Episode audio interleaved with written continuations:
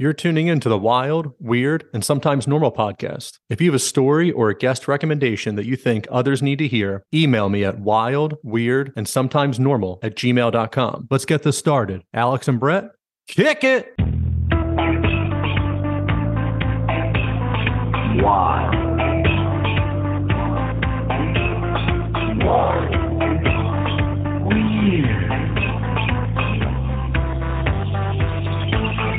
Sometimes. Wild.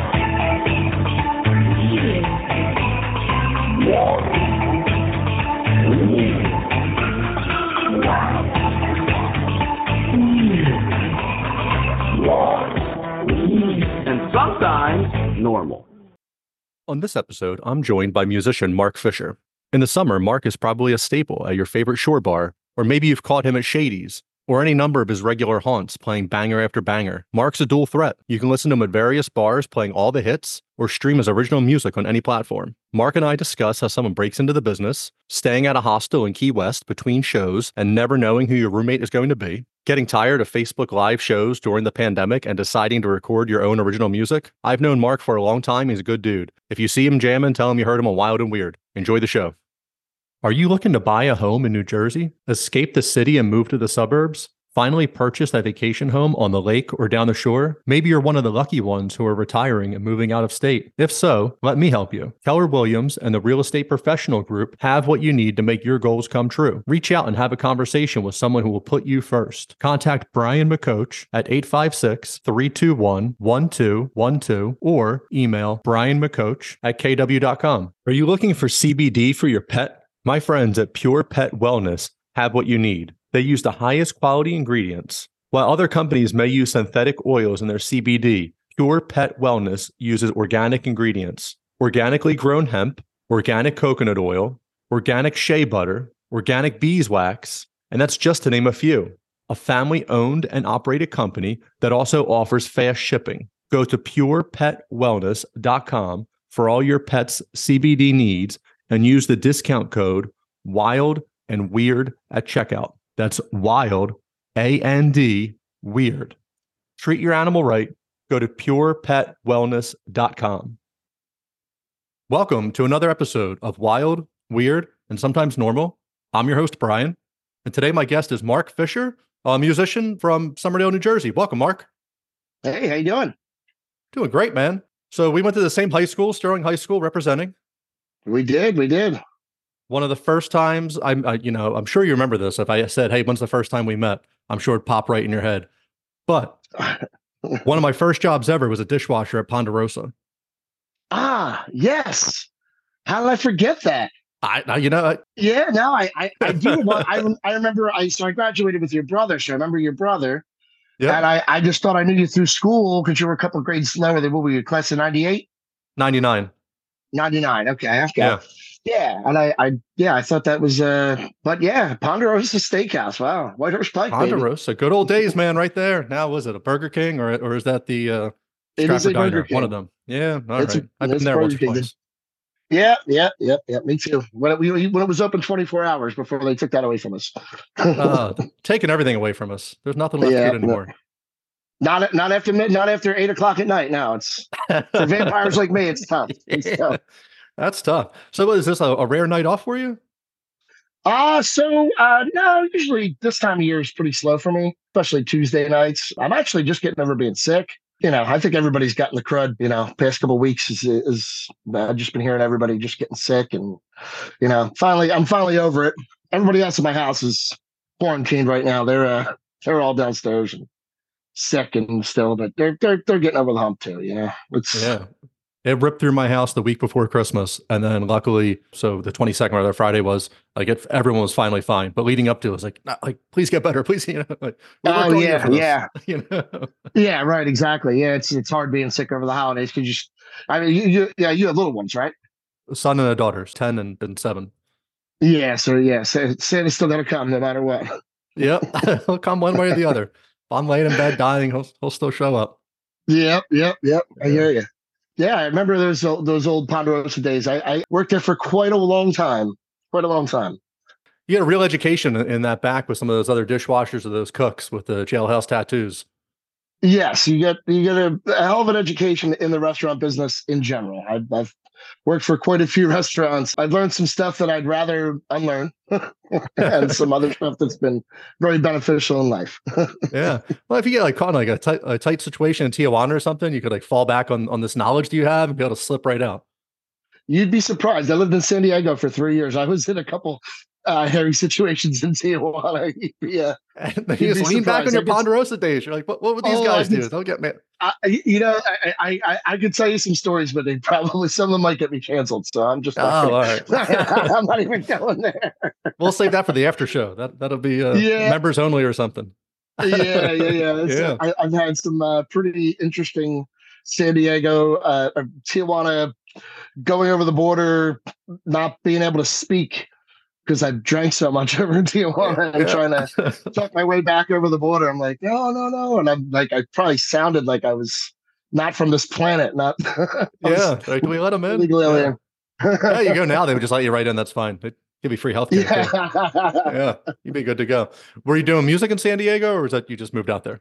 No, I believe it or not, I got, I went out to San Diego to get away from music at the time at that time of my life i had just gone from like music being a hobby for me and something that i've always loved and something and then i put my foot into the into the business aspect of it you know working for the you know the corporate side of it you know like still as a musician but working for you know more you know which i do now which i'm fine with but at the time i just wasn't ready and i just kind of wanted to get away from everything and uh, uh, you know, that was one thing I wanted to get away from. Uh, a couple friends of mine had just moved to Arizona prior to that, and it just kind of inspired me. Like, I don't have to stay here. You know, like I like I love it here, and I'm glad that I'm here now. But I'm very glad that I was able to get away and explore different, you know, different aspects of, uh, the United States. I lived in South Carolina for a while, North Carolina for a while. I, I lived quite a quite a lot of different places. Um, you know, and probably just all part of a journey to find myself. People go about that in different ways.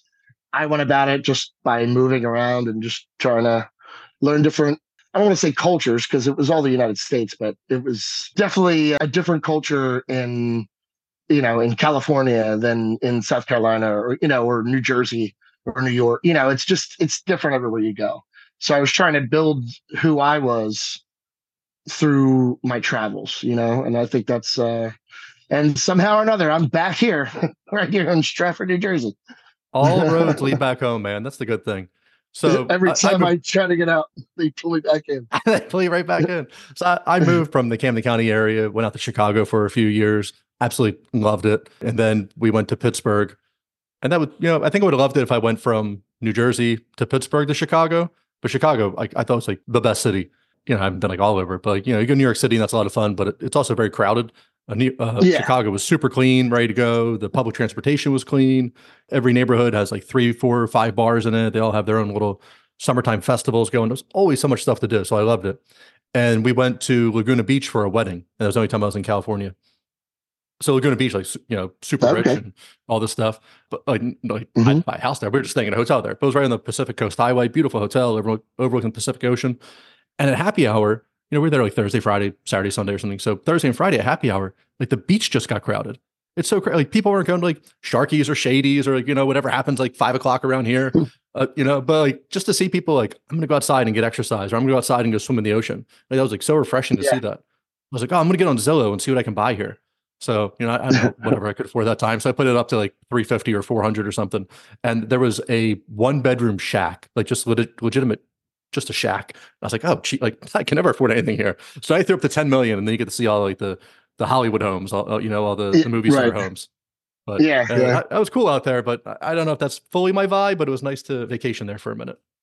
Yeah. I, I, I mean, and this, this would have been, uh, you know, um, uh, almost 20 years ago now. So, I mean, it's, it, it, I haven't been out there in a long time, so I don't know what it's like now. Um, I'm sure it's probably different than it was, you know, I, I just, and I don't know if that's that that it's different there or or that I'm different, but I, I just feel like uh, you know nothing stays the same, you know, long enough to actually feel comfortable. You know, and I'm like where you're like, okay, cool, I got this. I know, yeah. I know the vibe here because like I said, I don't know if the vibe changes or if we as human beings change, uh, which, you know, but whatever the case may be, that was 20 years ago. And I don't think I could live in California these days. I don't think I Yeah. can keep up. I think it's a little bit of both. Like, you know, the vibe probably Yeah. stays like somewhat the same, but like as people, as generations just change, so you're gonna get that vibe to change. But then, like, hopefully, like we're all growing as people, you know, getting better, Yeah. and then realizing what you want to do. And it's like, you know, you can't wait to get so far away from your home. And then when you're far away, you're like, oh, but like, you know, there's people that are, that always care about me. They don't care about like what I'm doing to, you know, like what what have you done for me lately? They just care about like you, Mark, as a person. You know, so you come back there and it's like kind of nice to get the familiarity. Yeah, yeah, it's it's that's the gist of it. You know, it's Yeah. it's you know, it's it's hard. I mean, even even here, I was gone from this area for a long time, and when I came back here, it was just it, it just felt different. You know, the vibe is completely different now. You know, and I'm also an adult now. Like I left as, I mean, I, I don't want to say a kid. I was 28 when I left, but to me, that's especially looking back now. I'm 45. I'll be 46 next month. You know, especially looking back now, like I was a kid, you know, I was I was green and I didn't know what the hell was going on. I didn't know what, what, what direction my life was going to take. So when I came back as an adult, it was a completely different vibe. Now, whether that's, you know, because, you know, a lot of my friends had fallen off into a different kind of lifestyle, whether that's because I grew as a, you know, human being, you know, who knows? Who knows what factors into that, you know, but I'm just I'm glad to be here mainly because you know I, I found my girl and she's awesome and her kids are great. You know, I get to kind of live like an adult. That's the important part, man. Yeah, I think that's good. You know, When did you start playing music? so I started playing music when my baseball career didn't didn't turn out the way I, I thought it was going to uh, turn out. At 10 years old, little league. I, I, I knew in my head I was going to be the next Mike Schmidt, but couldn't hit a ball or throw a ball or catch a ball. So it became evident that I needed a new sport. Backup plan. Uh, a backup plan. You know, uh, so yeah, 10 years old, uh, my mother bought me a guitar for Christmas. And I didn't really take it seriously at all. I took some lessons. I learned a couple things here and there. I quit every other week. And then I started like kind of like, you know, knowing a couple things. And, you know, just like any kid, I think, anyway, you know, I, I knew like three things and I thought I was great. And then I went to high school and I met people who also, because it, I went to a very small Catholic grade school. There was like 20 kids in my class. I was the only one who like took an interest in playing an instrument, you know, that I knew anyway. So eh, up until that point, and none of my friends played a musical instrument. So up to that point, I was like, oh, I'm the best. I'm the best at this. Uh, the- you know, went to high school and I met some other guitar players that were like just amazing. And I was like, all right, I quit. I'm done you know, you know, I, I'm I'm a serial quitter. In fact, I remember my mom when I was younger because I, you know, I quit I quit baseball because I wasn't any good. I signed up for basketball. I quit because I wasn't any good. I signed up for bowling. I was terrible. You know, I just wasn't good at it. I, I just I never gave myself a chance to actually develop anything because I like once I felt like I I was inferior, instead of like you know i know now psychologically what that was you know it was like you know i, I didn't want to admit that i was inferior but the fact of the matter was is i just had to practice at some things you know i had to like learn things and i and instead of putting the work in instead of like going through that and having to admit that i wasn't good enough i was just like ah, i don't want to do this anyway you know and i you know psychologically I know that now. Back then, I didn't know that. But anyway, while I was in high school, I started picking it up again. But like, I would kind of do it as a joke. I'd write, I'd write like parody songs and joke songs, because you know, like it was a way to kind of mask the fact that I wasn't very good. Does that make sense? You know, like if I made a joke of it, you know, I could kind of show off what I can do, but also not have to be great. You know, I was just I just had to be funny. You know, I just had to be funny. Right. Um, you got you, um, as I'm armchair psychoanalyzing you. A lot of a lot of protection things you're throwing up. I'm going to quit bowling because I'd rather quit now than someone tell me I'm not good. Quit playing basketball, and you're like, well, I'm, instead of hey man, like I can rock out, I can I can do this. You're like, well, let me just do some like you know Weird Al or like Stephen Lynch type of thing, and and then you know, if people are laughing, it doesn't as long as the laugh is there. Right, exactly. Yeah, I mean that's. uh I think uh, so. I, I'm the youngest of of a large family. I have uh, I have six older brothers, all boys. You know, and they're you know the like now the age gap is smaller because we're older, but they were pretty significantly older than me. You know, when I was younger. So like they were always good at stuff and like I just wasn't as good at stuff. You know, like they had their thing. So, you know, I always had that kind of inferior when I was young and, you know, I let it cripple me when I was younger and I let it fuel me now. Does that make sense? Oh man, that's awesome. Everybody needs their adversity they can climb over. Sometimes I worry that like my kids are growing up too easy. You know, like like they are like, Oh, oh, yeah. I I need new basketball, or I need new basketball shoes or something. And it's not like, oh, how can we earn this? It's like, oh yeah, jump in the car, we'll go to Dick's Sporting Goods and grab whatever. It's like, oh no, that's not the right life lesson. Like, what is? well, yeah. I mean, like I, I, uh, I, I think you know. I, I know that I'm I'm a Gen Xer, but I, I was a millennial before it was cool. like I was like, I was like, I was, you know, like all like the stereotypes about millennials, and you know, which I don't buy into. For the record, I think that you know, different people in every generation that, that create stereotypes, and I don't think that that's a blanket for for everybody. But all the stereotypes I fell into. I was, I was totally a, I was totally a millennial before it was cool to be a millennial. Setting trends before yeah. they're there, man. I like it. Yeah, yeah, that wasn't that wasn't my best trend to set for. Yeah. but at least now with the millennials, like I'm not I'm not gonna sit here and get on a soapbox and defend them. But their life, No. it's not like that's so easy, but computers make things so easy, like that you can automate things. Like in Oh, my regular sure. job, I do a lot of Excel things, and then people are like, "Oh my god, how'd you get that done so fast?" I'm like, what are you talking about? Like, but like if there's like people that are older than you, I'm like, yeah, of course it took me all day to do, do this, or it took me all week. It's like, man, this is Yeah. like three formulas, and they can just run themselves and pop back out into a spreadsheet. But if you don't know what you're doing, so I just feel like millennials have like have that hack of like they know what they're doing with computers and with technology and use that to their advantage. And Well, those old yeah, people are I- looking at them like, hey, you know, yelling at clouds. Yeah, I mean, I, I, my girl's actually a, a few years older than me. Not much, but you know, a couple years older than me. So she's a Gen Xer as well. But she cannot. I mean, I mean, she is a whiz, an Excel whiz. She loves Excel.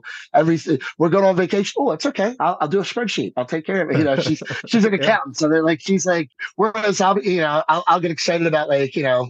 A new record coming out. She'll be like, "Oh, there's a there's a new update on Excel." should I update now or wait for the weekend? When should we do this? Like, Yeah, "Well, yeah, we're, we're different. We're, we're different, but Yeah. but it works. It works. The opposites that attract. That's what this is.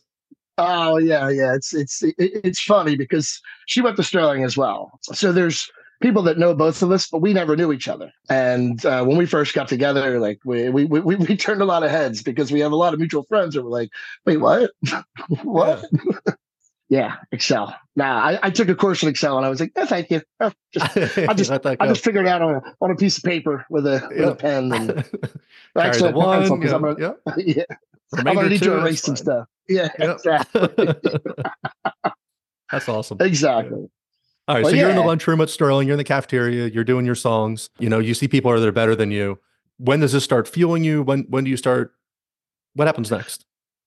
So I started playing in a band uh, with a gentleman who's no- who's no longer with us. Actually, his name was uh, Steve Hickey, and he was um, he was in my grade, and he played drums. And we were just we started writing like songs that were like I mean I wouldn't like I wouldn't say they were good. I still don't think my songs are good, but you know they were they were they were fun and it was fun to do and it was like about the camaraderie and I learned actually how to play with other people.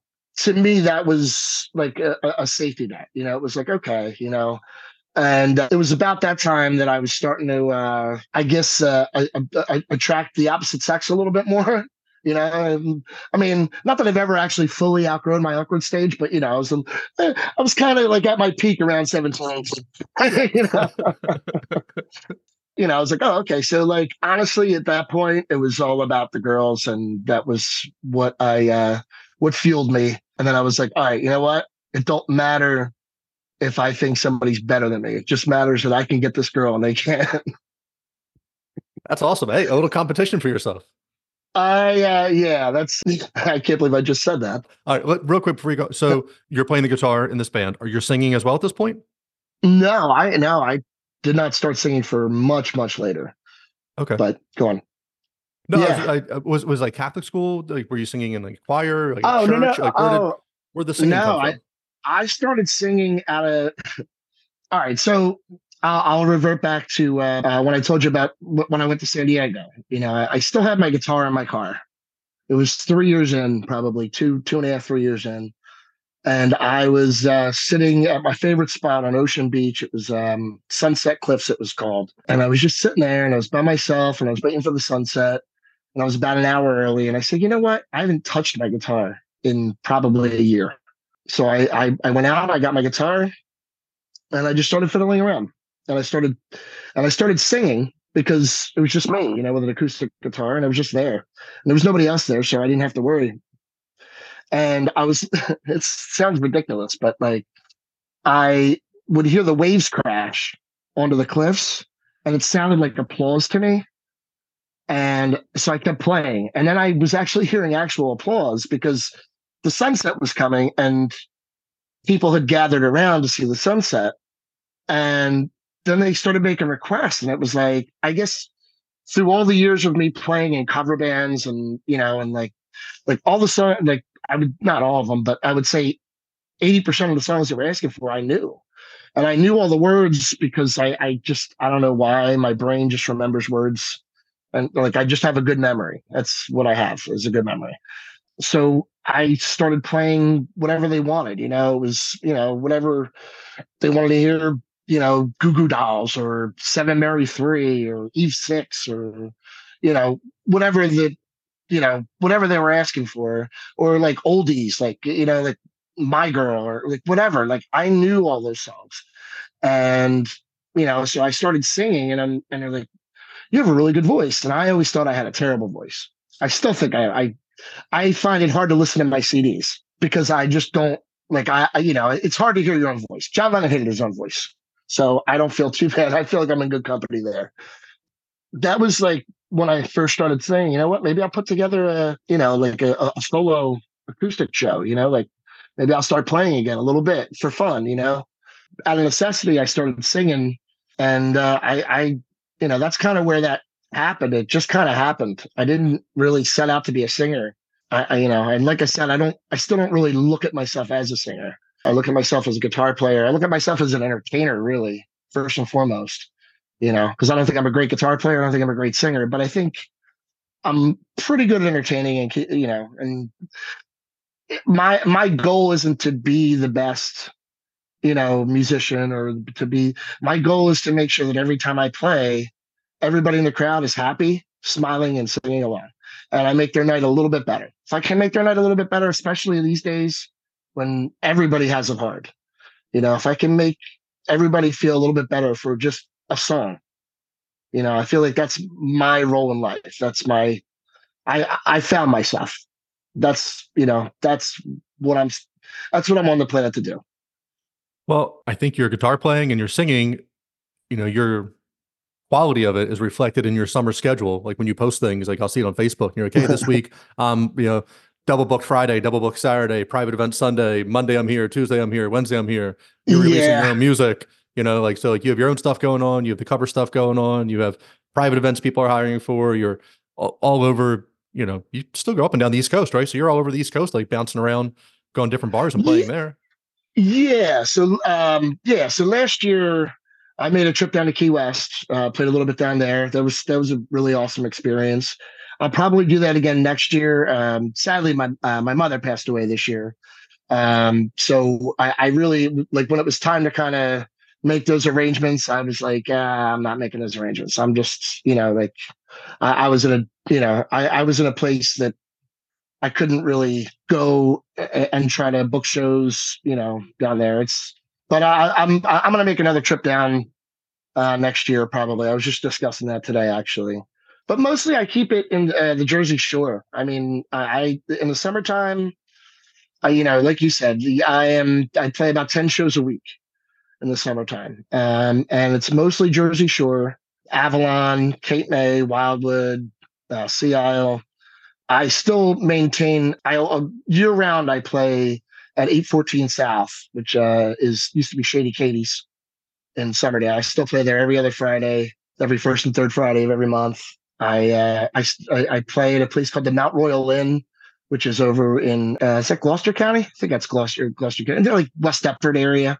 Yeah, yeah you know so i still I, I, still maintain things here in delaware county but for the most part in the summertime i'm just i'm down the shore i'm down the shore and working my my butt off yeah So I guess this all kind of leads to it.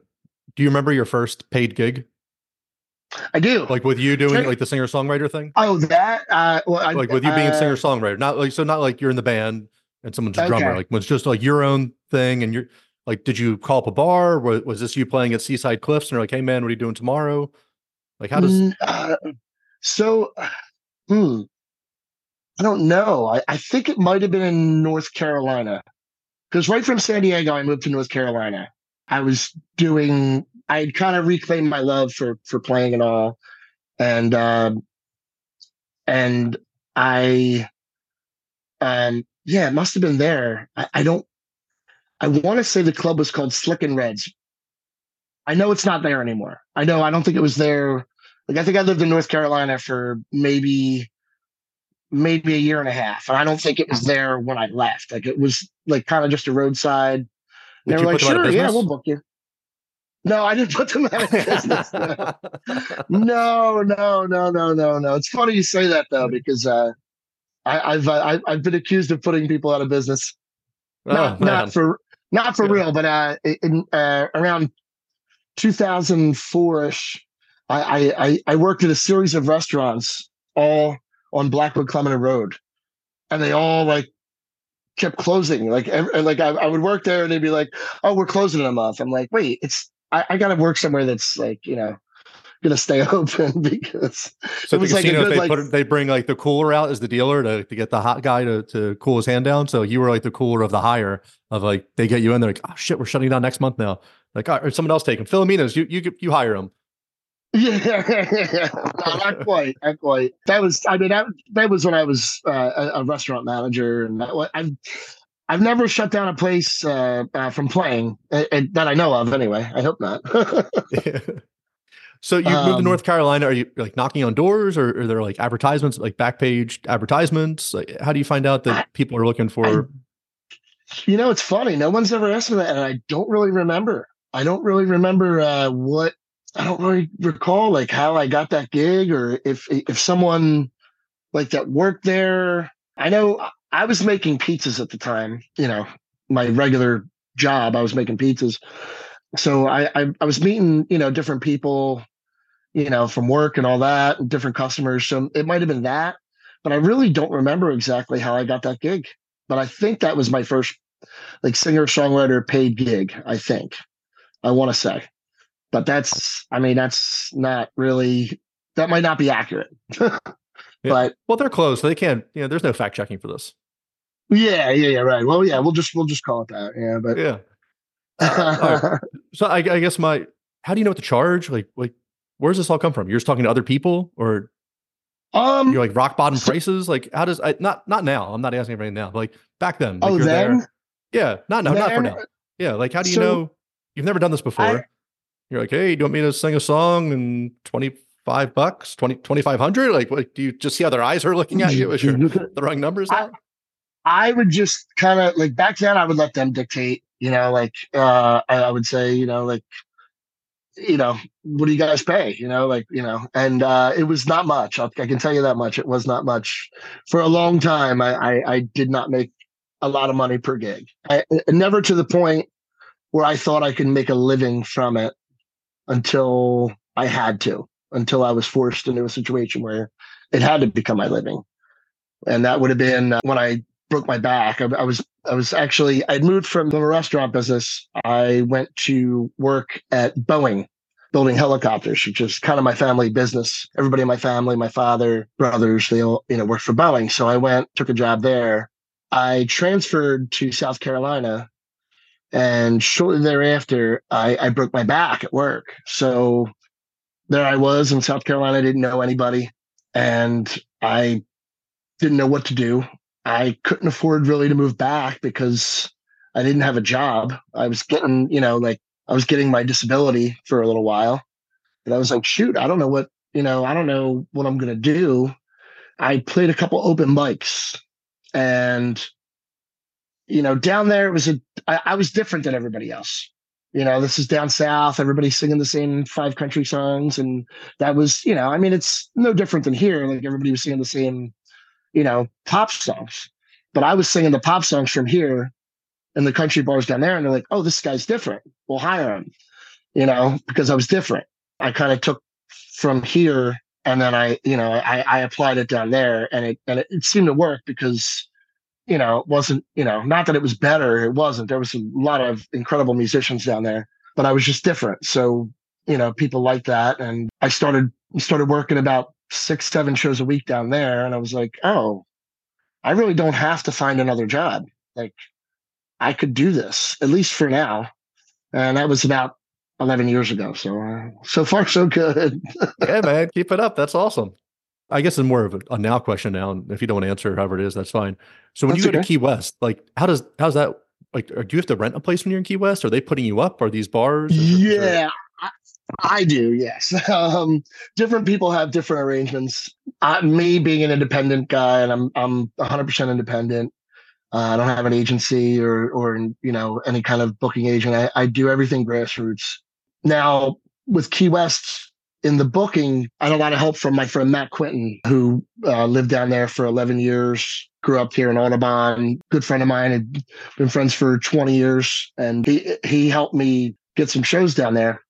Yeah, as far as place to stay, uh, that yeah, that's that's on me. That's I, I do that. You need to like a sailboat and just live out in in the marina. Uh, that would be wonderful. That would be great. um, I, I, I keep saying once the kids are in college, maybe uh, you know, we can sell the sell our Stratford house and you know keep we have a house in Wildwood and a house in Stratford. Uh, keep the Wildwood house and then live in you know maybe buy a condo in the Keys. You know, can make some uh, better money out there, down there in the in these uh, cold months. You know, yeah. So what I do is I, I uh, when I went down there, I stayed in a hostel. You know, I stayed I, I rented a bunk. You know, in a hostel and I'd never done that before, and it was a very interesting experience. I went down there by myself, which uh, my girl's not fond of because she loves Key West and she hated she missed uh, missed the trip. But you know, but next next time she's coming with me. We will not be staying in a hostel, I'm sure, and we're not sharing a bunk. Yeah. All right. We have. I've never been in a hostel. I've seen the horror movie, and that's about it. So it wasn't like that. It, it wasn't quite like that. It was. uh No one did their amateur dentistry on you and ripped all your teeth out. Oh well, yeah, no, that part, yeah, but uh, yeah, that was fine. Yeah, so uh, was this like a house or is this uh? No, know, this was no, it was it was a hotel. It was called Naya, uh, okay. N Y A H, and it was it stood for not your average hotel, and it was just I mean it was nice. It had three pools. It had you know had like a cocktail hour, you know, a little, little bar. You know, it was it was like a regular hotel, but the rooms had four bunks in them, and you just rent, rented the bunk, and it was like a little spot for your you know it was like a hundred dollars a night you know, which is, you know, down there is very, very, very good, but it's no frills. Yeah. I mean, oh, I mean, the pool was nice. I mean, you know, it wasn't bad. It wasn't, uh, you know, as bad as I thought, but some parts were a little bit weirder. You know, I was like, you know, like I never knew who was going to be running a bunk that day. Like I was there for four days, you know, so you know, there'd be somebody, oh, there's somebody in the room. Hi, how you doing? Glad I glad I locked my stuff up. You get a locker, you can lock, you know, you lock your stuff up, you know. Yeah, that was gonna be my next question. How do you secure your guitar and everything? Yeah, well, I, I actually kept my guitar and stuff at the venue. Okay. Um, it was actually an awesome venue called the Celtic Conch. If you're ever down there, um, it's a it's they're they're from the owners are from Sea Isle, and they uh, you know it's all Eagles and you know it's it's great. It's it feels like home, you know. That's awesome. Anytime you can break into like a fly eagles fly and the whole bar joins in or something, you know, I you did. can't beat that. I I don't know if the whole bar joined in, but you know, there's, there's, not enough people did. You know, it was, yeah, it there's enough transplants.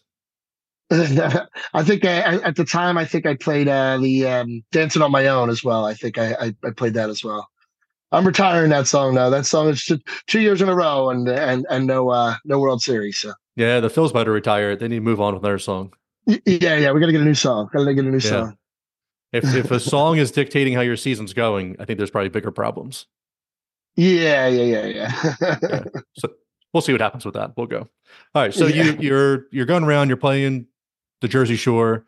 You know, you go down to Key West and everything. When did you decide to start recording your own music? So that in 2020 when the world shut down, I had a lot of time on my hands. You know, like I, I didn't have any bookings. I didn't have, you know, I didn't, I didn't, you know, I, there was nowhere to play. And uh, I was playing in my basement. You know, I was doing like the online Facebook live shows, you know, which which were cool for a little while, and then it kind of got a little bit it got a little bit much. I was like, you know, but I would uh, I'd be strumming and I and I'd, I'd, be like, oh, that's right, I wrote this song a long time ago, and I you know I started like recalling some songs that I'd written throughout the years. Now I, I probably hadn't written anything in a long time, like I had like four or five songs that like I really enjoyed. Like and, and when I say like, you know, some of them I, I mean there there are some some things on my first CD that like I wrote while I was in Sterling. You know, there's one song that dates back to 1994. You know, that I was just like, you know what? I've never recorded anything. You know, and I started thinking about it. And then uh, one of my best friends, Joey Prate, passed away, and he was like the third of the third friend of mine that had passed away like concurrently, like one after the other. You know, that were like really, really close with me in high school and all. And it just got me thinking and remembering life. And I wrote a song about my emotions, and it, it was I, I thought it was really good you know i i, you know I, I'm, i don't really speak very highly of things i write very often because i you know, I mean, I, I don't have the highest self confidence when it comes to it, you know, but I decided to, you know, call on my friend Stephen Rose, who uh, the, uh, the lead singer of a band called Bong Hits for Jesus, which is a, a they're an incredible band. I believe they're not doing anything now, but um, Stephen Rose is an incredible artist and incredible producer, and he's a good friend of mine. So I called him up. I said, "Look, I got a bunch of stupid songs that I want to record." He's like, "Well, first of all, you can't say they're stupid songs. Just you know, but let's record them. Let's see what we can make of them. And I, I had all these like half ideas. And so I, I, I, you know, I took the couple songs that I had and then I started writing again. And I was like, I was like, where's all this stuff coming from? Like, this is great. You know, it felt good. You know, it felt good to put emotions on paper and it felt good to like talk about things that, you know, like I, I couldn't really say out loud you know, but they were easier to say with a melody, you know. Cathartic and to go so through went, that process.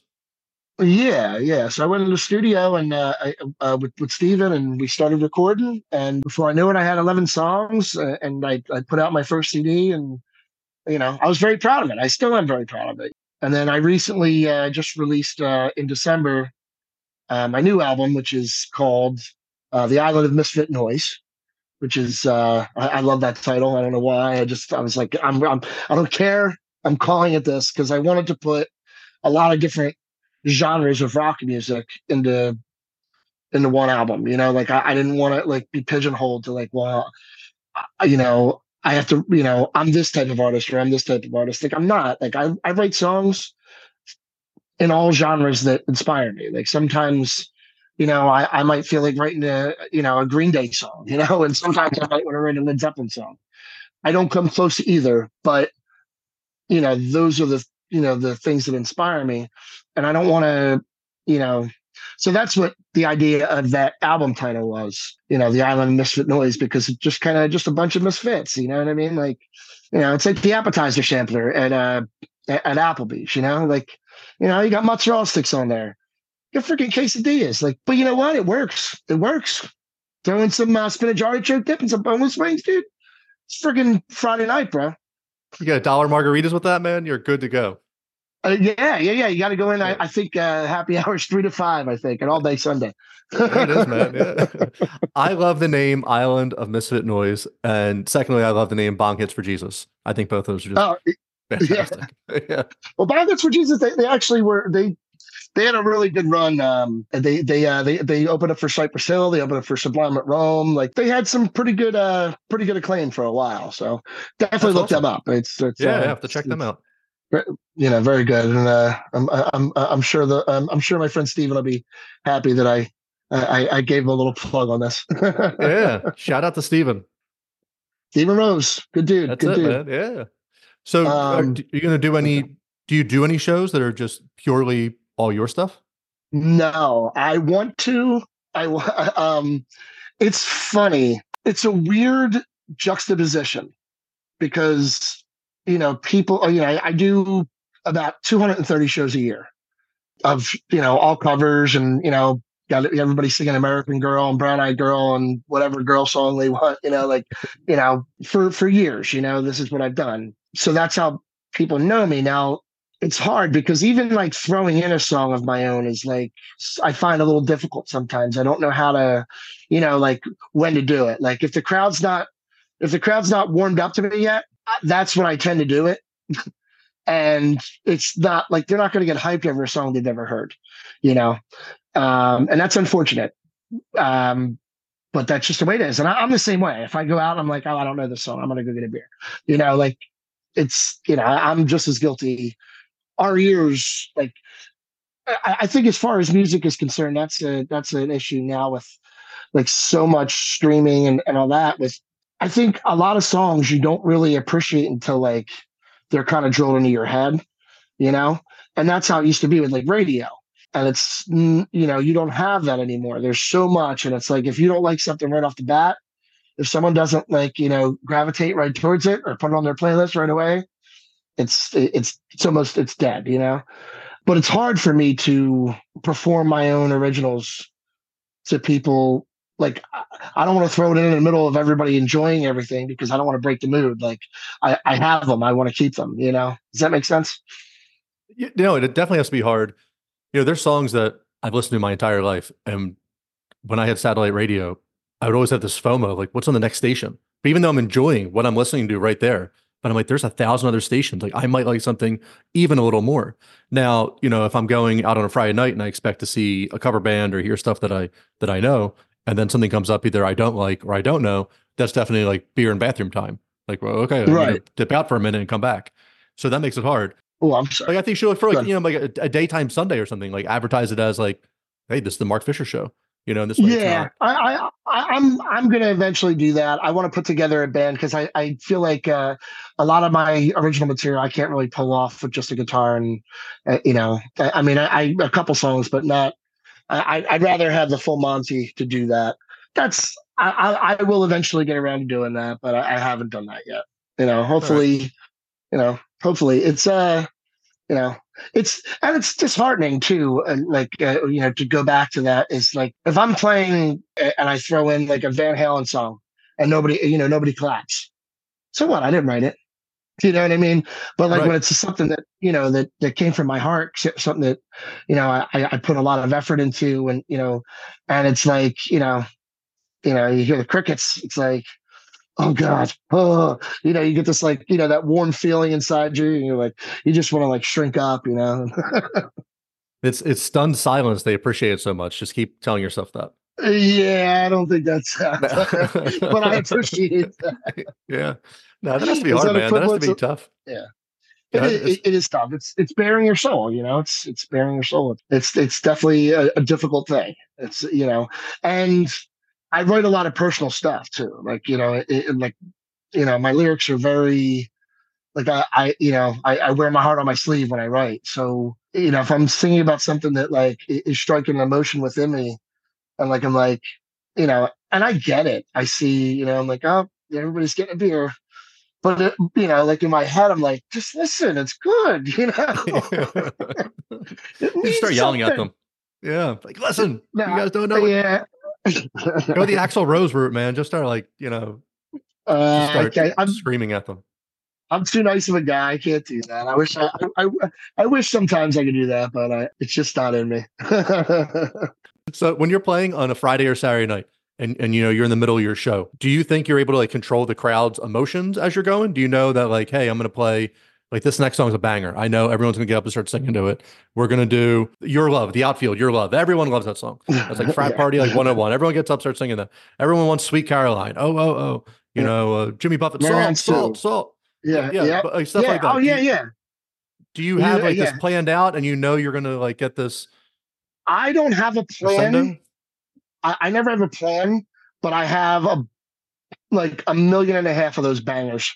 Like everyone you just named and every all the other ones that you were that were circling around in your head and like so i don't ever like i, I used to be very like I, I used to have to have a set list before every show. I used to be like you know i got to make sure i uh, plan out everything meticulously. You know like all right i'm going to do this and then the, and then this is going to be the highlight here. And i you know i used to have this whole formula and then i realized you know, especially as I got older, because as I got older, the crowd got older, and what I did became a different thing. I realized that the crowd at the Dead Dog Saloon on at, at 10:30 at night in Sea Isle is different than the crowd at three o'clock in the afternoon at the, uh, the tiki bar, and I, it's not always as predictable as that. So I try to go into it with no plan. You know, I try to I try to plan the first three songs within like the within 10 minutes of me starting. Uh, I'll, I'll be like, okay, I want to start with this, this, this, and then I'll just do them. And then like in my head, I have every set list I ever er, I ever wrote for 20 years. So like I know songs that go well into each other and songs that just work, you know, and the one two punches and the songs that like, okay, now I have to take it down a little bit. Now I have to, you know, now I have to, you know, the like they're they're done dancing. So like, you know, it's the ebb and flow of that, you know, like uh, you know, you have to but I don't plan it out but I know in my head, you know, like how, how to do it. You know, it's like just it's just a natural thing at this point. But yeah, all, all, the bangers you always have to have them because if you're losing the crowd, you have to know like, okay, cool, I got to get these, you know, I got to get these folks back, especially at eleven o'clock in Sea Isle. You know, you're like, all right, you don't you don't want to lose these people because there's six other bars and they're not paying you to you know, make people Have leave people from leave. their bar.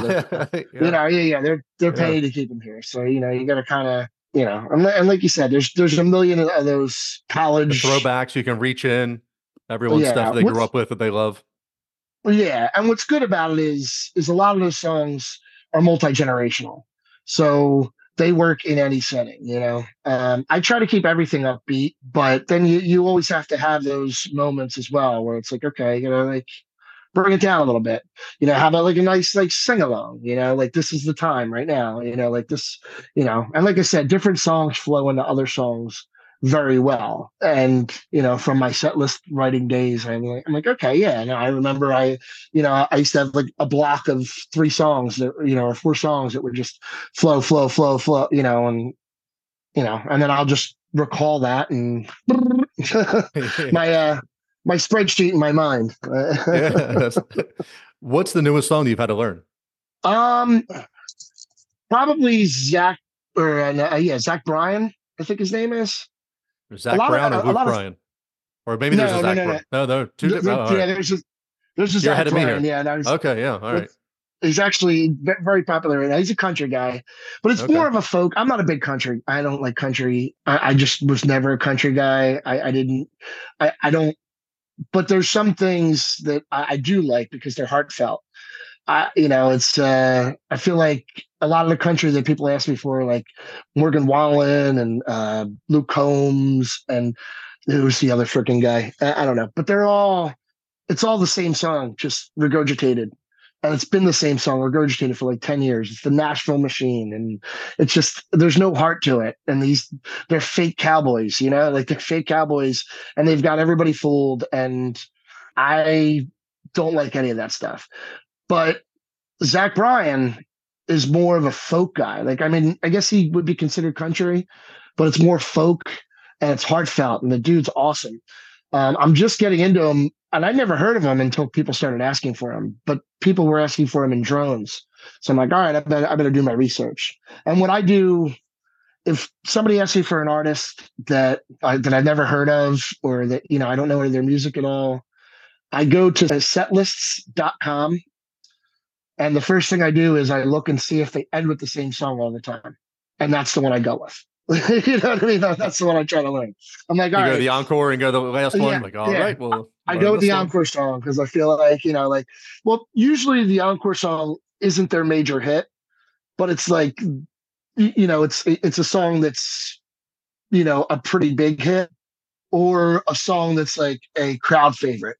And when it's a crowd favorite, it's great because, you know, it's like it's not a song that I would hear off the radio. Like, so it's like a little bit more genuine. You know, it's a little more like, oh, this yeah, no, he's playing this song instead of you know whatever uh, everyone would typically play. You know, that's I mean that's just you know yeah. So the, yeah, I, I guess probably that's one of the lists. Oh no, I actually I'm sorry, I just started doing a new Foo Fighter, not a new Foo Fighter song. It's I just started doing times like these I, I saw the Foo Fighters in Asbury Park September, and they did times like these, uh, which uh, is a song that I, I I've never performed before, but they did it like very slow at first, and then they came in rocking, and it was just it it it, it invoked a lot of emotion from it because I I just lost my uh, my mom, and uh, uh, my best friend uh, T.J. Baines uh, passed away this year as well.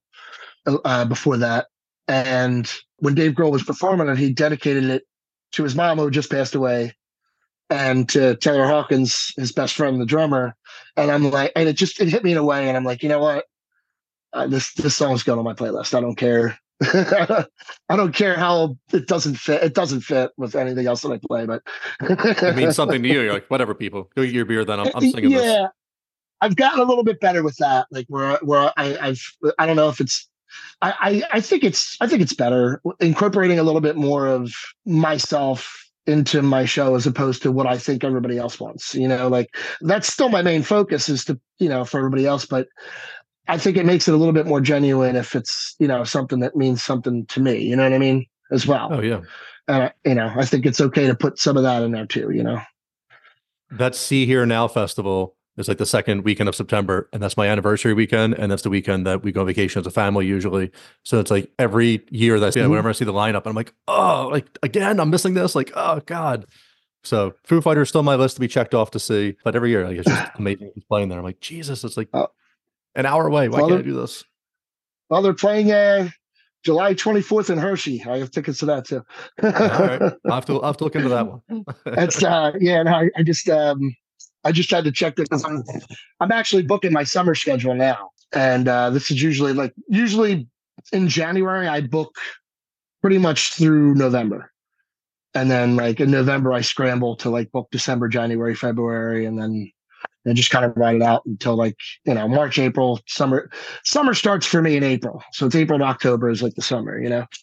That's awesome. Um, but uh, yeah, so I, I just uh, I, I, was like, oh shoot, I got to remember, I can't book because we're going to Hershey to see Foo Fighters. But yeah, the Sea Hear Now festival was was pretty awesome. It was uh, Weezer was there, Sheryl Crow, Beach Boys with John Stamos. Ah, you have to have Stamos there. Yeah, Stamos was there. I was not expecting that, but Stamos was there. He drummed yeah, them at least like four times during the, the TV show. They'd have the Beach Boys on. He'd always be drumming on there. The, the Kokomo, yeah, right? He was in the video. Yeah, yeah, but no, he was playing guitar. He was playing guitar. He was like, ah. He was kind of the front man. he was kind of like the running the show, you know? It was like, it was Jesse weird, and the Rippers uh, taking the next level. Yeah, but yeah, but they didn't play forever, and I was very upset about that. That's bullshit, man. Yeah, no, I was, I was like, you got to be kidding me. You got John Stamos and you're not going to do forever? Oh, well, okay.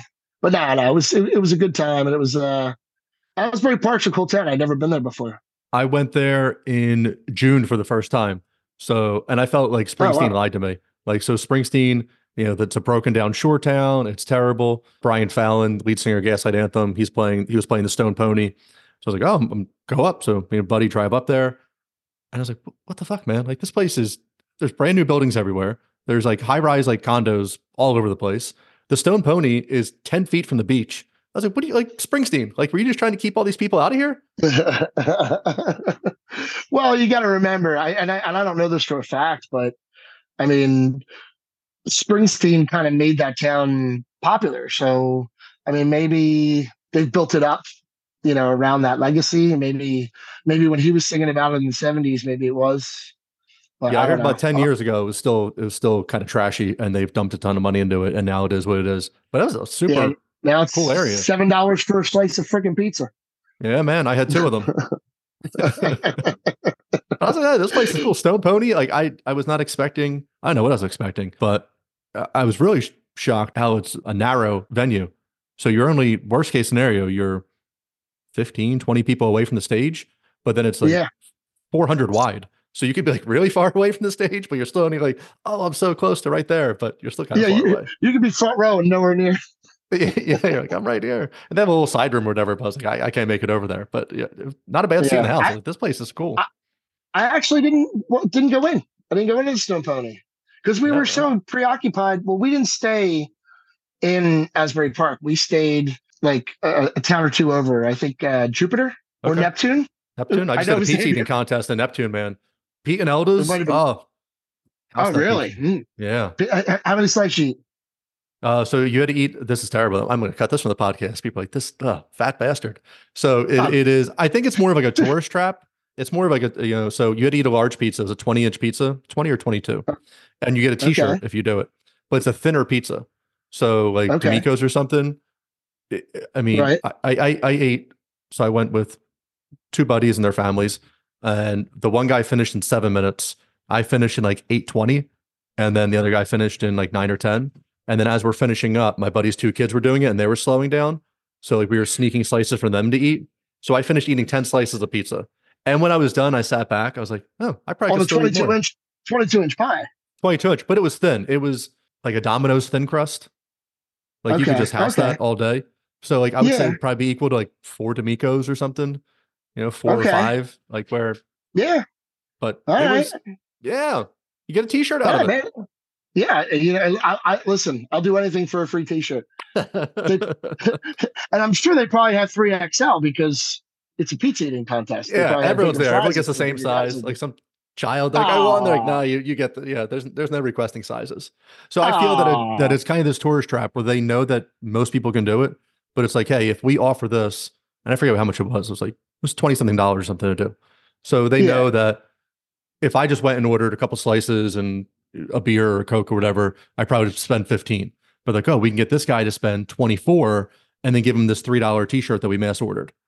It's just a way Right, to get exactly. just to get. Yeah. Oh yeah. Yeah, it's it's all it's all marketing. It's all marketing. All. Rowan, over by Rowan, they have this Cookie Munchers place. I've never been there, and they have a. Now we're talking about competitive eating, but they have this cookies that you can eat. You're talking my language. I've always wanted to eat competitive eating. So listen to this: ten cookies you have to eat, and they are huge. It comes out on a pizza pie, all ten, and like I, me holding my hands up does nothing for you. They are huge, and so you pick this, the kind of cookie that you want, and you can pick, I guess, nine of the same, but one has to be different. So I did five chocolate chip and five red velvet. My buddy who ate the pizza with, he did a bunch of other ones. Dude, the chocolate chips were like a bag of chocolate chips in each, and you have to drink a uh, a Nesquik chocolate milk. Oh, okay, give you milk. Okay, good. Yeah, after you do the chocolate milk, you can have water.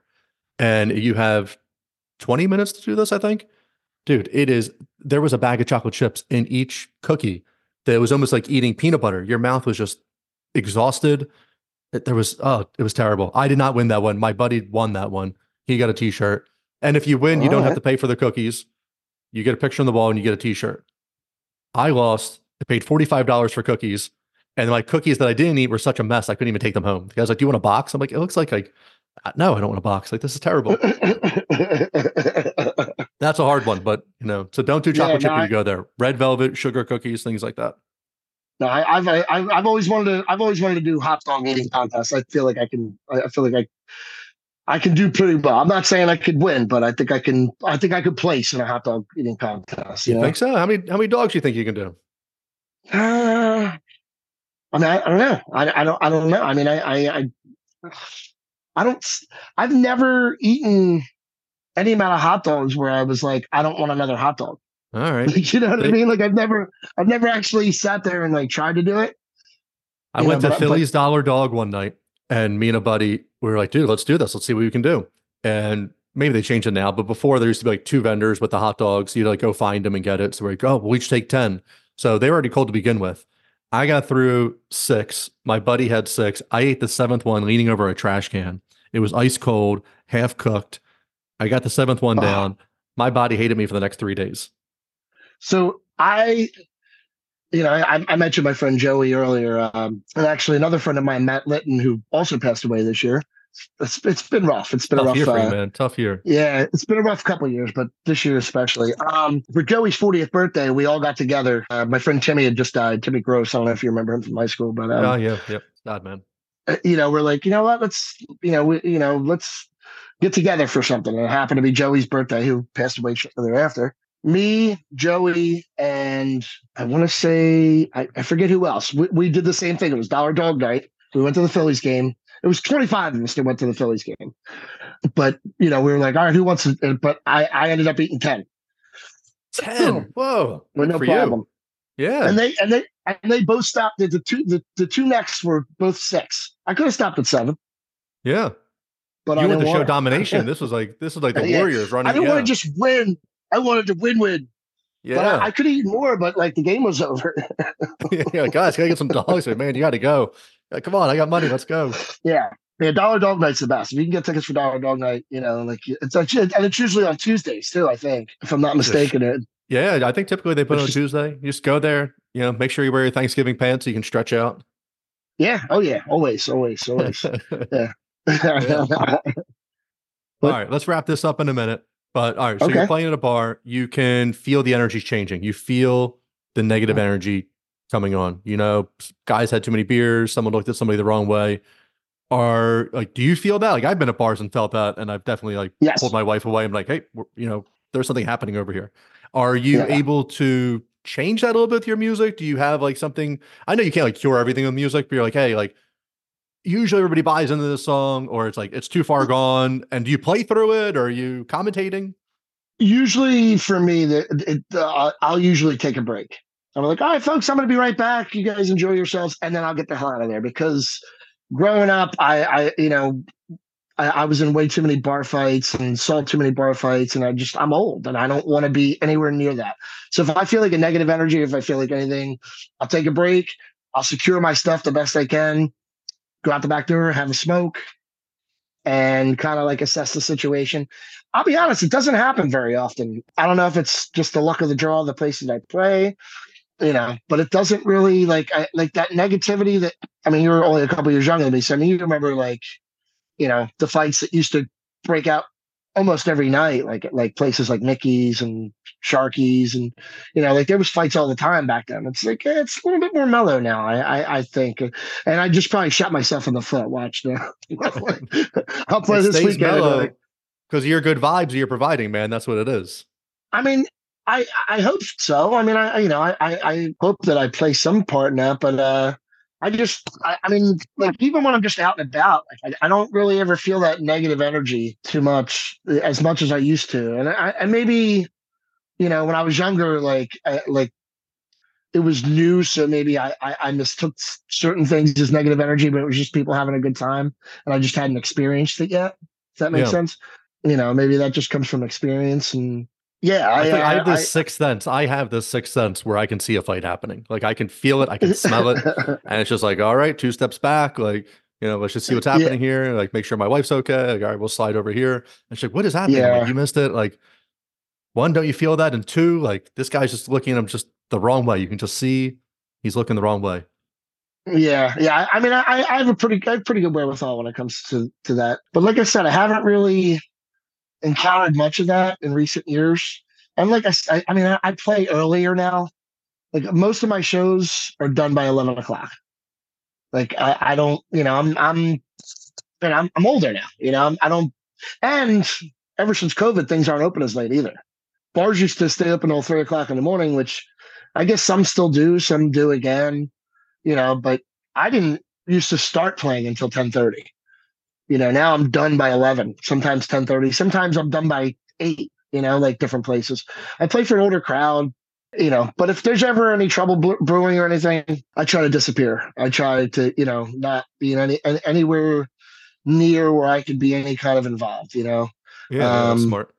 You know, it's it just I, I'm just I, I'm way past all that stuff, and you know, I just I, I sometimes I, I'll stay places a little bit later, and I will feel that way, but like I won't be playing anymore. So if I feel that, I just I'm all right. I'll see you guys later. Thank you for having me. yeah. You know, See you guys tomorrow. Yep. Yeah, no, I, Yeah. Hear you. But it has to You be know, funny now like- since like COVID that places, you know, were closed or they closed earlier or they were only open on certain days. That there, you know, there was a time like I, I definitely don't go out like at midnight anymore. But like you would go out at midnight or twelve thirty or one and, and oh, expect Oh, yeah. like your your bar to be open.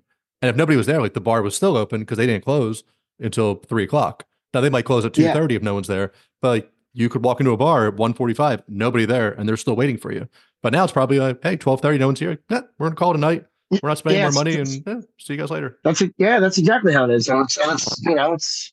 I mean, good for them. I mean, you know, I, I, you know, I did used to, eat, you know, not just as a musician, but you know, also, you know, as a as a restaurant manager and as even as a, you know, dishwasher as long ago as that was. Like, you know, I've worked in the industry and I know what it's like to be there till, you know, three thirty in the morning and four o'clock in the morning, and you know, it's it's No one's It been there for five hours and you're leaning on the counter. You're like, what are we doing here? yeah, yeah. I mean, it's you know, and it's you know, so I I, I get it, but at the same time, I am a little bit of a night owl, and I do like I'll get like antsy to be like, oh, you know, it's it's only eleven o'clock. Hmm, maybe I'll have a nightcap, and I'll, I'll I'll drive to the Wick, and it's like, oh no, we closed at nine thirty tonight. Like what? Ah, that's terrible, man. There's a Wick, you know, I mean, well, you know where I live. I Wick is on my Yeah. way home, no matter which way I go, really, except for Yeah. you know. It's, there's only one way where it's not on my way home, and if I go that way, then Valari's is on my way home. yeah, Yeah. Valari's, you got Shady's, you got the Wick. You're you're covered. You Yeah. the, yeah, Yeah. I, I, I'm right in the middle of the triangle there. Yeah. you the three Uh, wise men there all the time. So where where can people find you? People want to come see you this summer. People want to get your own music. Where can people find you? Okay. Um, well, my schedule uh, is always on Facebook, my Facebook page, the Mark J. Fisher music page. I am on Instagram.